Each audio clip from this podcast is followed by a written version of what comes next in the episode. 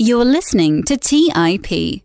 On today's show, we're going to be talking about one of the most famous billionaires on the planet, Mr. Richard Branson. Richard is the founder of the Virgin Group, and his holding company has more than 400 companies worldwide. Branson got his start as an entrepreneur at the age of 16 when he started his own magazine, and he self built his $5 billion empire from there. On today's show, we're going to cover some of Branson's interesting exchanges that define his personality that made him the business mogul he is today. So without further delay, here's our show covering billionaire Richard Branson. You are listening to The Investors Podcast, where we study the financial markets and read the books that influence self made billionaires the most. We keep you informed and prepared for the unexpected.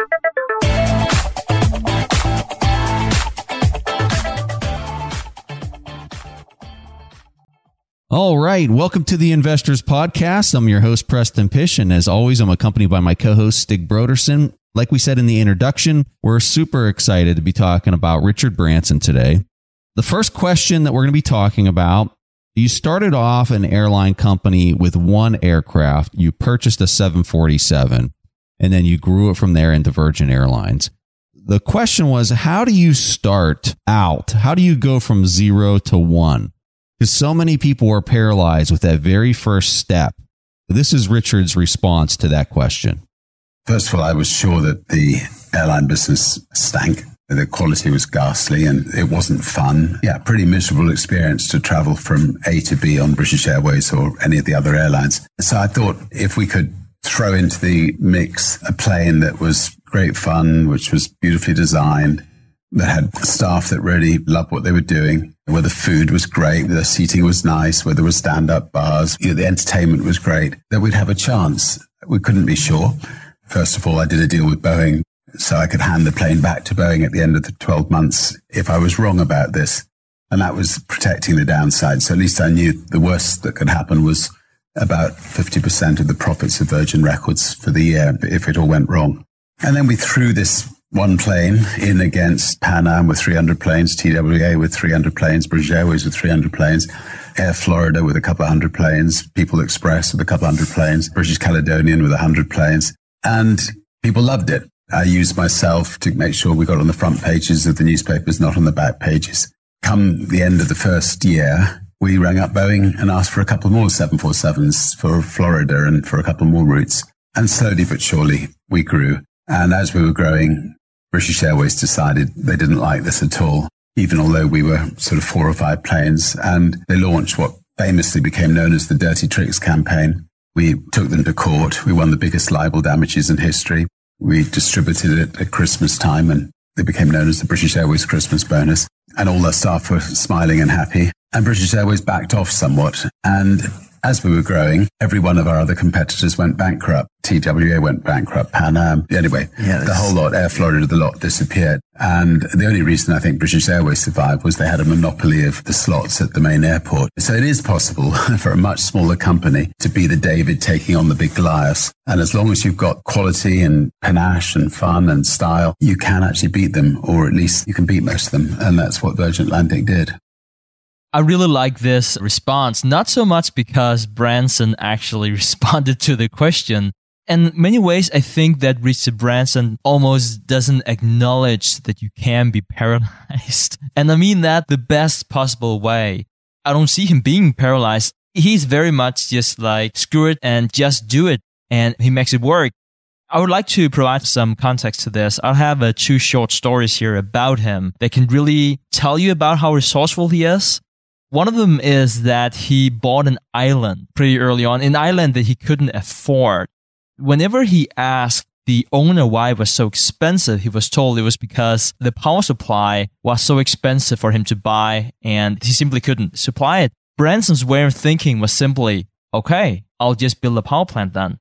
He went out to the Caribbean and he built a power plant so he could get his island for a lot cheaper. I don't know the price was for the plan. But I'm telling that story just to tell you that he's just very, very resourceful in the way that he thinks about solving problems. He's thinking, what is the end goal? And then he solves the puzzle in terms of getting out there. Like, I want to start a career. Okay. How do I go there? for me, somebody who's listening to this that doesn't have a lot of startup capital like Richard Branson has in both of those scenarios we were talking about, I think they can kind of roll their eyes at some of these comments. But where I think that you can learn a lot from Richard Branson is more on going back to Stig's island comment. His idea from the beginning was I want my own private island, but maybe because it's so expensive, maybe I can bring guests into the island and vacation there whenever I'm not there and looks for these win win situations.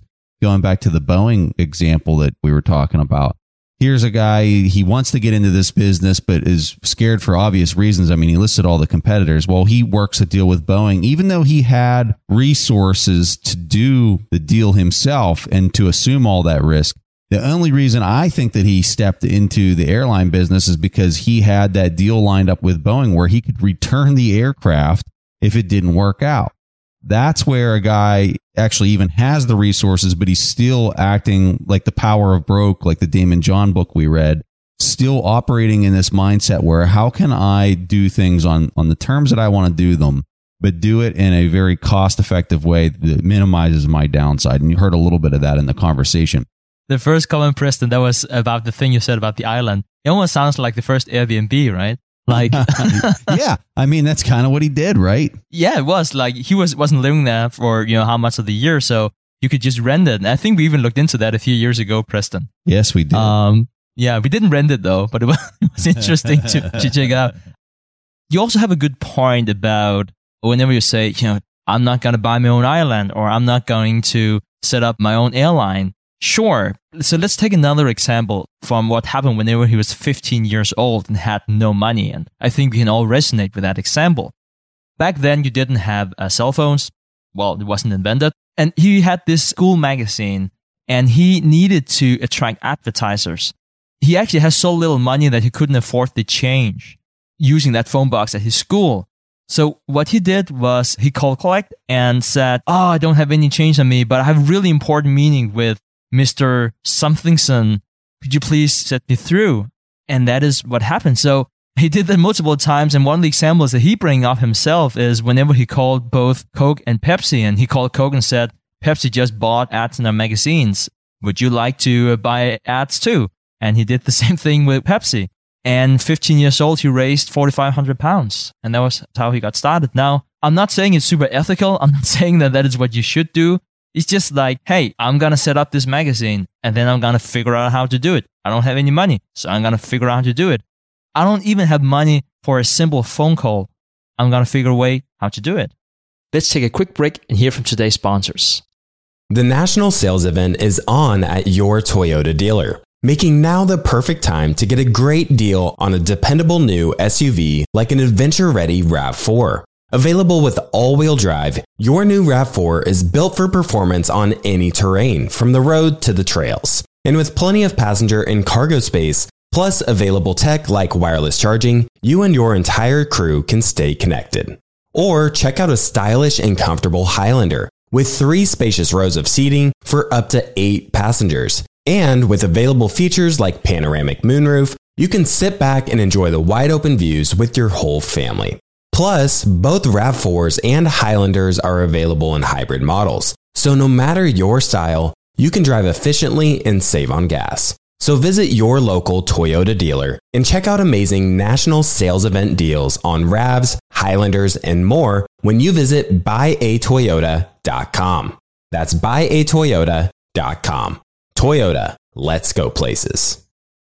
Hey guys, do you ever wonder how investors like Peter Thiel have Roth IRAs worth billions? Many do more than just save a portion of their income, invest it in the stock market, and cross their fingers and hope it grows enough to retire on. The secret is they use something called a self-directed IRA, which has all the tax advantages we love, but with a twist. Instead of being stuck with stocks, bonds, and cookie cutter options, a self directed IRA with New Direction Trust Company allows you to invest your retirement savings in what you know and what you're passionate about. From real estate to startups to gold and silver, there are nearly unlimited investment options. You could even finance and set the terms of a loan. You name it, NDTCO will help you fund it. We're not saying you'll be the next Peter Thiel, but we're not not saying that either. Because his secrets are now your secrets. Check out New Direction Trust Company and self directed IRAs today at ndtco.com and unlock the potential of your retirement savings. That's ndtco.com.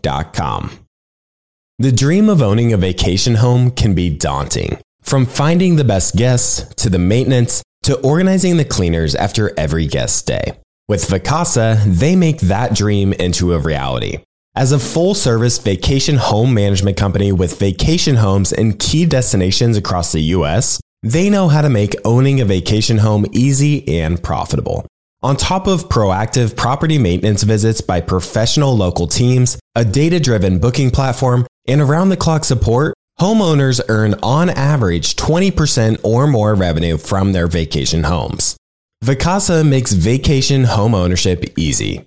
If you're looking to make more from your vacation home by doing less, partner with Vacasa at vacasa.com. That's vacasa.com to get started on your dream of owning a vacation home. All right, back to the show. Well, and that's the difference is most people would say, well, I want to start a magazine. I don't have any money. Okay, well, I guess I can't do that. They're done. Where Richard Branson's like, oh, that doesn't matter. I can figure out a way to get around that somehow. And then he just Yeah. figures it out. The key point for me is when you think that it can't be done, the thing that's really limiting you is your thinking and not necessarily your resources or your creativity or whatever. You've got to somehow just keep pressing on to get there. So for the next question, he was asked, you say Yeah. something really interesting in your book. You say, if your life is one long success story, you're most likely a liar. I'm sure that you've had no shortage of failures in your own life, but the person starts listing all of the things that he's accomplished, like Virgin Cola, clothing, cosmetics. For the audience and the people that are listening to his response, they're often terrified by failure and aren't willing to take that first step because they're just so scared of failing. So we're curious to hear your thoughts on that idea. And this is his response. I could have added, it also makes for a much better book if you've got a little bit of uh, ups and downs, because there's nothing worse than reading somebody's autobiography where all they include is all these lovely successes that go from one step to another. As I said earlier, I love to say yes. I love to try things. You know, sometimes fall flat on my face, sometimes succeed. I think because we generally start things from scratch, we haven't had any sort of massive dramatic failures that have really damaged the foundations of Virgin generally speaking, if we start a, a bank or a financial service company, we'll just literally start in a very small way and then build it up from there. If we start an airline, we start with one plane and we build it up from there. Because we've created companies that are much better than our rivals, generally the public identify with them and generally more often than not it's successful. Where we've come unstuck is where we've taken on a big Goliath, Coca-Cola, and your product just can't be fundamentally better. I mean, it can be, you know, some people may say it tastes better, but for a year when we took on Coca-Cola, I thought we're going to be the biggest brand in the world. We're outselling Coke. We're outselling Pepsi in every store in Britain. I got a Sherman tank and I drove into Times Square in New York and turned the turret on the Coca-Cola sign which we'd um, had pyrotech wired up the night before. It looked like we blew up the sign. Anyway, Coca-Cola weren't amused, understandably. And, um, uh, and what happened, and I only found this out because about two years after, a new bank manager at um, Lloyd's Bank in England invited me out for dinner, and she happened to be the woman who was behind this back at Coke two years earlier. She um, went in to see the chairman of Coke or the president of Coke and said, um, you know, this little virgin brand, we got to take them seriously. They're outselling us in Britain and like a bushfire, it could catch on. It could take us around the world. So he initially didn't take us seriously. Then a month later, he looked at the new set of figures. He then called her in and said, right, um, there's a DC 10 on the runway at Atlanta airport. It's full of cash. It's full of squat teams. You're going to lead the charge. You're going to England and I want you to snuff them out. Virgin Cola just disappeared from the shelves of Tesco's everywhere. It just suddenly disappeared. And we had no idea why people were taking it off. We would ring retailers and protest and you know, they wouldn't let us know. And it wasn't until two years later that we found out what had happened. Anyway, we were kneecapped. but, and the problem was that with British Airways, when we had similar thing, our, our product was better. So we survived. But with a can of cola, we lost that battle. The reason Stig and I played this is because we found that to be an interesting comment that he made about this competitive nature. And I think it just shows you how insanely competitive business can get, especially at even like macro levels with Coca Cola going over to the UK with a wad of money to convince retailers not to carry a product. That's just crazy. Incredible story. And we thought it was a story that was worth sharing and interesting. So, Stig, I'm kind of curious to hear your thoughts. That is one fearless gentleman taking on Coca Cola itself. And I also like he's completely upfront about him failing, falling flat on his face on that one. What I really took away from this and what I would like to communicate to the audience, especially if you have followed Richard Branson before and you might be intimidated in some way, you're feeling like, how can he do all that? How has he no fear of failure? It seems that is what he has. I would love to talk about personality types and also if you can do something about it and how to look at this. So I'm personally a huge fan of learning more about who you are and your strength, but also your shortcomings specifically about one test, and we'll link to it in the show. It's completely free and everyone can take it. You can be so-called assertive or you can be, be turbulent. And if you are assertive, it means that you are typically self-assured, even tempered and resistant to stress. Uh, so that would be someone like Richard Branson, meaning you don't spend too much time thinking about past actions or choices and not what other people think of you. I wanted to address that because a lot of that is formed in your early years and it's not always something you can change whenever you grow up. It's not something you can just be like, oh, you know, Richard Branson doesn't care. Like he just starts in L and I, I want to do the same. I don't want to discourage anyone when I talk about this. And whenever I say that, a lot of this is fixed. This is purely empirical. It's sort of like this. If you're short, you can probably still be a good basketball player, but you just do not have the same advantages as someone who is six six has. It's important whenever you're talking about that way of life, that way of taking chances, to learn more about yourself in terms of how do you react to failures, how do you react to the experiences life uh, throw at you. The reason why I also wanted to play this question was really to address that and to encourage people to do something that is fit for them and where they have their own strengths this is not only uh, something that I'm saying. I think, as most people know, both Preston and I, we're heavily influenced by Ray Dalio in his book Principles. And this is one of the key takeaways I took from that book is he's testing himself and he's testing everyone on the team. I think they even have like baseball cards at Bridgewater in terms of pinpointing what is people good at and what they're not good at and what should that person do. I want to throw that out there. The website is called 16personalities.com, which has been immensely helpful uh, both for me and for everyone on TIP. And it's heavily influenced by Ray Dalio. And I just wanted to bring that up here. Now we're talking about Richard Branson in his own way, extreme personality and why that's such a strength in terms of, of what he's doing. Hey, something else that I wanted to address in there. He was talking about how they always start a business from the ground up. It reminded me of a pretty famous book that we read a while back, and maybe we can have the link to it in the show notes. And it's called The Innovator's Dilemma. It's a book written by Clayton Christensen. I think he's out of Harvard, right? Harvard professor. Yeah. The main premise of the book is that when a company wants to start a new product or service that is really kind of outside of their lane, oftentimes the best way to go about it is to literally separate it from the business itself, give the manager who's ever identified to start this business full reins to start it from the ground up and almost as if they're completely detached from the main company that's starting it itself. And I kind of get the sense, especially after this way that Richard Branson answered this question, that that's how he operates is exactly what this book was recommending. Now, I definitely didn't do any service to the complexity of everything that Clayton Christensen lays out in this book, but that's a, a general premise. And it seems like Richard Branson has been naturally doing this since the very beginning. So just something else that I noticed in that comment.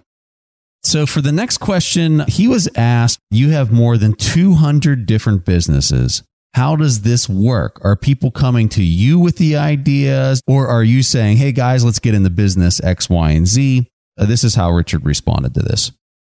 Have literally come from frustration. And I think that's the best way for any business to start. Keep your eyes open. You have a notebook in your back pocket. You get frustrated. I mean, you know, the reason we got into the hotel business, I've had a few too many drinks. I get to the hotel room. I can't turn the bloody music off. I can't turn the lights off. You, there's a list of about 300 things that you go through and big hotels never get these things right. You're not quite sure how to turn the television on. The Wi-Fi, you just go through hell trying to get the bloody Wi-Fi on. And so it goes on. So out of frustration, we'll create the kind of hotel that I want to go to. The sort of perhaps better known, and I suspect quite a few people know this story, but I'm going to tell it anyway. It's fun. I'd been away from home. I was 28 years old, and I was trying to get back to the Virgin Islands. I hadn't seen my lovely lady for three weeks, and American Airlines tell me that they're going to um, bump us all because they don't have enough passengers. And the 50 passengers that were there were obviously all distraught. They wanted to get to see their loved ones that night. I went to the back of the airport. I hired a plane, borrowed a blackboard and wrote Virgin Airlines as a joke, $39 one way to the BVI. And I filled up my first plane. And as we got into the BVI, the person on my left just tapped me on the shoulder and said, um, sharpen up the service a bit and you can be in the airline business. So it got me thinking, airlines do bump you. They were awful, absolutely dreadful in those days. And uh, so the next day I rang up Boeing and I said, this is Richard Branson. I have a record company. I've got the Rolling Stones. I've got the Sex Pistols. I've got Phil Collins, Janet Jackson. Anyway, I'd like to buy a second-hand 747, please. And, uh, and, um, and there was a long pause, and um, there was a, this lovely old man called R.J. Wilson on the other end of the phone, and he said, well, "Normally, Richard, I'd find an excuse to put the phone down on you, but you, you sound very enthusiastic. I will send somebody to come and see you. But he said, I just want to make one recommendation. If you really seriously are going to go into the airline business, for God's sake, do not use the name Virgin. He said, people will assume your airline's not going to go the whole way. And, and so you just change that. Let's take a quick break and hear from today's sponsors. The national sales event is on at your Toyota dealer making now the perfect time to get a great deal on a dependable new SUV like an adventure ready RAV4. Available with all wheel drive, your new RAV4 is built for performance on any terrain, from the road to the trails. And with plenty of passenger and cargo space, plus available tech like wireless charging, you and your entire crew can stay connected. Or check out a stylish and comfortable Highlander with three spacious rows of seating for up to eight passengers and with available features like panoramic moonroof, you can sit back and enjoy the wide open views with your whole family. Plus, both RAV4s and Highlanders are available in hybrid models. So no matter your style, you can drive efficiently and save on gas. So visit your local Toyota dealer and check out amazing national sales event deals on RAVs, Highlanders, and more when you visit buyatoyota.com. That's buyatoyota.com. Toyota, let's go places. Hey guys, it's Clay Fink here, host of We Study Billionaires. Want to hear one of my favorite sounds? Here it is. That's the sound I hear when I'm learning a new language with Babbel. And if you want to learn a new language this year, I guarantee it'll be one of your favorite sounds too. Babbel is a science-backed language learning app that actually works. Their quick 10 minute lessons are handcrafted by over 200 language experts to help you start speaking a new language in as little as three weeks. Babbel's tips and tools are approachable, accessible, rooted in real life situations, and delivered with conversation based teaching so you're ready to practice what you've learned in the real world. I love Babbel because it makes it so easy for me to speak Spanish while ordering food, asking for directions, or just having basic conversations without needing the help of my phone. It's no wonder that Babbel has sold over 16 million subscriptions, and studies from Yale, Michigan State University, and others continue to prove that Babbel is better. Here's a special limited time deal for our listeners. Get 55% off at babbel.com slash WSB. That's spelled B-A-B-B-E-L dot com slash W-S-B. Rules and restrictions may apply. As many of you know, I love studying businesses and networking with business owners. The more I've studied businesses, the more I've realized that starting and scaling your business is easier than ever because of companies like Shopify. Did you know that Shopify powers 10% of all e-commerce in the US? Shopify is the global force behind Allbirds, Rothy's, and Brooklinen, and millions of other entrepreneurs of every size across 175 countries.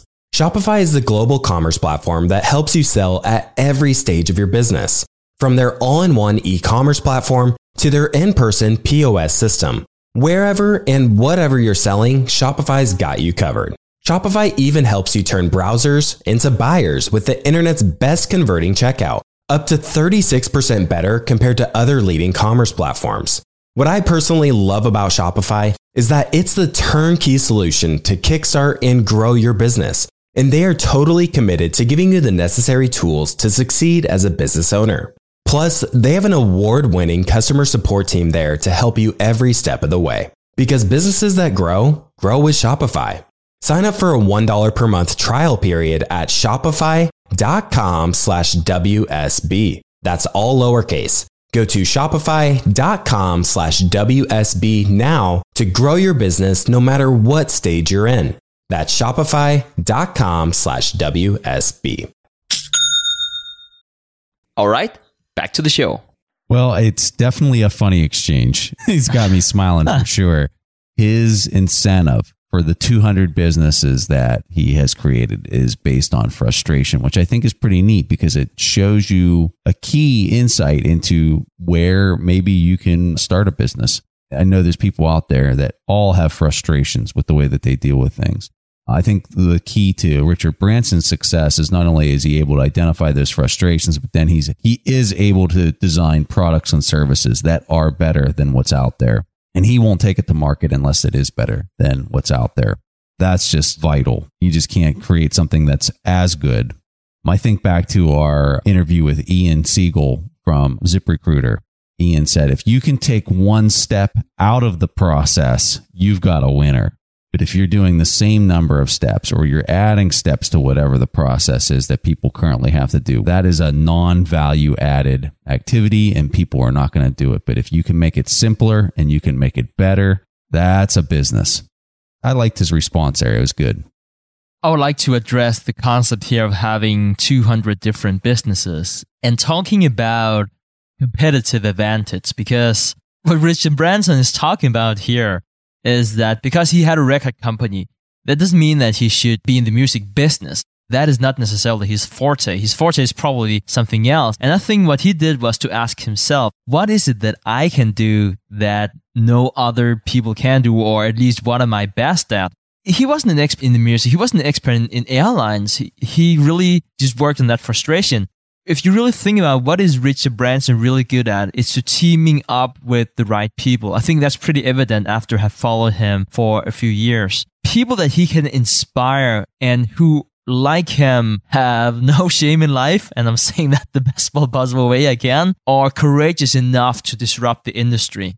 I think if you look at other billionaires, come up with a billionaire like Warren Buffett, and what is his competitive advantage? Is that necessarily, if you look at his early investments and very profitable investments in Geico and American Express? Is that because he's the best credit card guy or the best insurance guy? No, he's the best capital allocator. And the thing is so important whenever you try to define your own skill set, not to think in terms of an industry, but think, what is my competitive advantage? And then there might be one industry, but most likely it's several industries because that is exactly this one thing you can use, whether it's capital, allocation, teaming up the right people, or whatever it is that you can use in your own niche. We enjoyed talking about some of the Richard Branson stories, quite fun. At this point in the show, we're going to go ahead and take a question from the audience. This question comes from Mo, and uh, here's his question. Hey, Stig and Preston. My name is Mo from Dubai. I've been listening to your show for the last six months. I've learned a lot from you guys, so keep it up. My question today is about active versus passive investing. For learning purposes, I've set up a small portfolio, definitely not big enough to be diversified. But from what I've read, passive investing has outperformed active investing over the long run. I just wanted to get your thoughts on, say, if you were to build a portfolio, uh, how would you differentiate between active and uh, passive investing? Would you have both kind of investing strategies in your portfolio? Just your general comments and thoughts on that. Thank you guys, and I hope to make it on the show. Mo, love the question. I can't tell you which one's better, but I can tell you which approach I personally use. I absolutely do both. A lot of the capital that I invest is in a passive way in an ETF, but that ETF is very targeted as to where I kind of see where I'm at in the market and in the specific credit cycle and whether it's international, whether it's in the US. And then at, at the same time as, as using those passive vehicles, ETFs, whenever I invest, I'm also making individual stock picks. I guess mine is kind of a hybrid depending on where I'm at. But in general, I would say that I have a lot more money invested. A much larger portion of my portfolio is in passive than active. So that's me personally. I'm kind of curious how Stig does it. I think I'm primarily active, but it really depends on what you mean by active and passive and how we define it. I mean, if we define it as passive investing being pure dollar cost averaging approach, putting in the same amount every single month and then into the overall stock market, then I guess I'm, I'm not. I know that's was probably also what you're getting at here uh, before, Preston, whenever you said, yeah, ETF that depends whether or not we define an ETF as being passive. You can have a lot of different ETFs that are not passive, and, and then you can of course also have ETFs that capture the world market or the S&P 500 or however you want to put that. For instance, there are some ETFs out there who are targeting value companies in the S&P 500. So based on different metrics like price to book and price to earnings. If you are taking an active approach into that you can beat the market one way or the other, then I would say that you're doing active investing uh, one way or the other. But again, it depends on how you define it. I don't frequently trade. I might have added three stocks this year to my portfolio. For me, that's almost over trading. And then some people might say, you know, they, they could do that in an hour or, or in five minutes. It's hard what is right for you. You mentioned that on average, passive is doing better. And I would say it's a natural conclusion if, if the way that we measure this is by saying if you just have the stock market, would you then perform better than investors who also have the stock market, but you just pay fees because they trade back and forth? Then yes, the passive investing strategy is probably best. I think it really depends on your own mindset, especially after reading books like Market Wizard books by Jack Schwager. I have a newfound respect for traders. I think that pulling up some of those statistics, I know that was not the intention why you're doing it, but just for the sake of argument, having this statistic that says that passive investing would do better, say, of course, that is the underlying principle of investing. But that doesn't mean that you shouldn't be an active investor. That doesn't mean that you can't have really successful traders or you can't really have a good track record like Warren Buffett. Stig, I think that what you're getting at goes back to one of your original comments that you were making on the show, which is about personality type. A huge takeaway that I had from reading a lot of the Market Wizard, Jack Schwager stuff was this idea that you can trade and you can invest in so many different ways. And so much of it is what are you kind of wired for? What is your personality wired for? What I really like about Jack Schwager's books is he shows you just a multitude of different ways that people have really traded successfully with a, an incredible track record. Here's a perfect example. Peter Brandt, just total price action chartist kind of person. His annual returns are in excess of 20 years, and the guy's been in the business for uh, 30 years or something like that. Incredible track record. He is looking at nothing but price and volume whenever he's trading, and he's looking at chart patterns. I just can't do it. In fact, I look at Peter's Twitter page all the time because it's just providing me another level of data because he tells people kind of the direction that he thinks things might go because I don't understand that approach. That's not my personality type, but I find it highly interesting. And I find it as another data point as I'm kind of considering things. So, uh, what I would tell you first is going to Stig's point earlier in the show is what is your personality type? Are you somebody who has to be very active, or are you comfortable like Stig making three picks in the last six months or whatever? It really comes down to who you are and what kind of fits with the way that you operate. And then find a person out there that implements whatever that approach is, read every single thing you can find on that person and every single book that they recommend and go for it. See if it is a fit.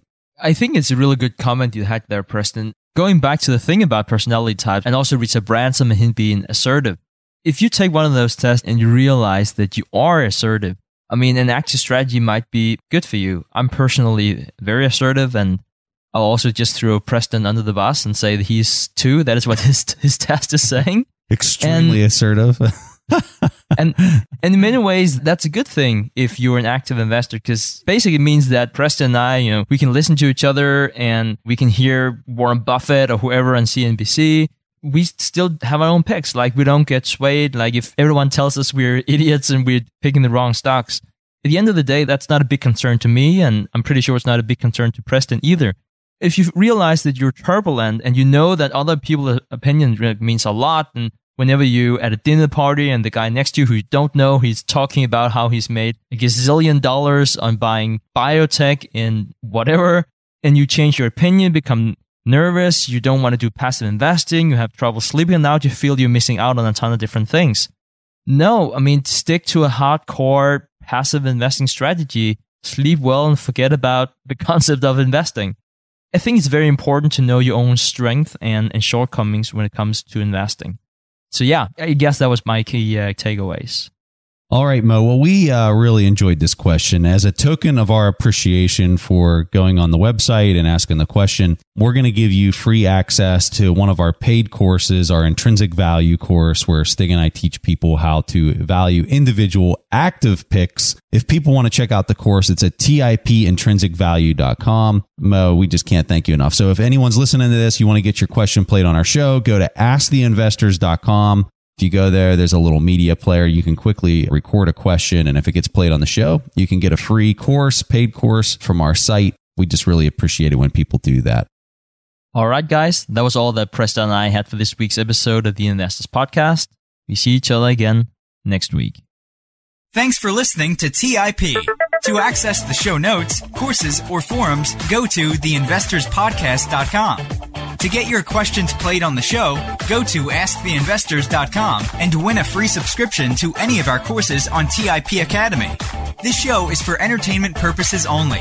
Before making investment decisions, consult a professional. This show is copyrighted by the TIP network. Written permission must be granted before syndication or rebroadcasting.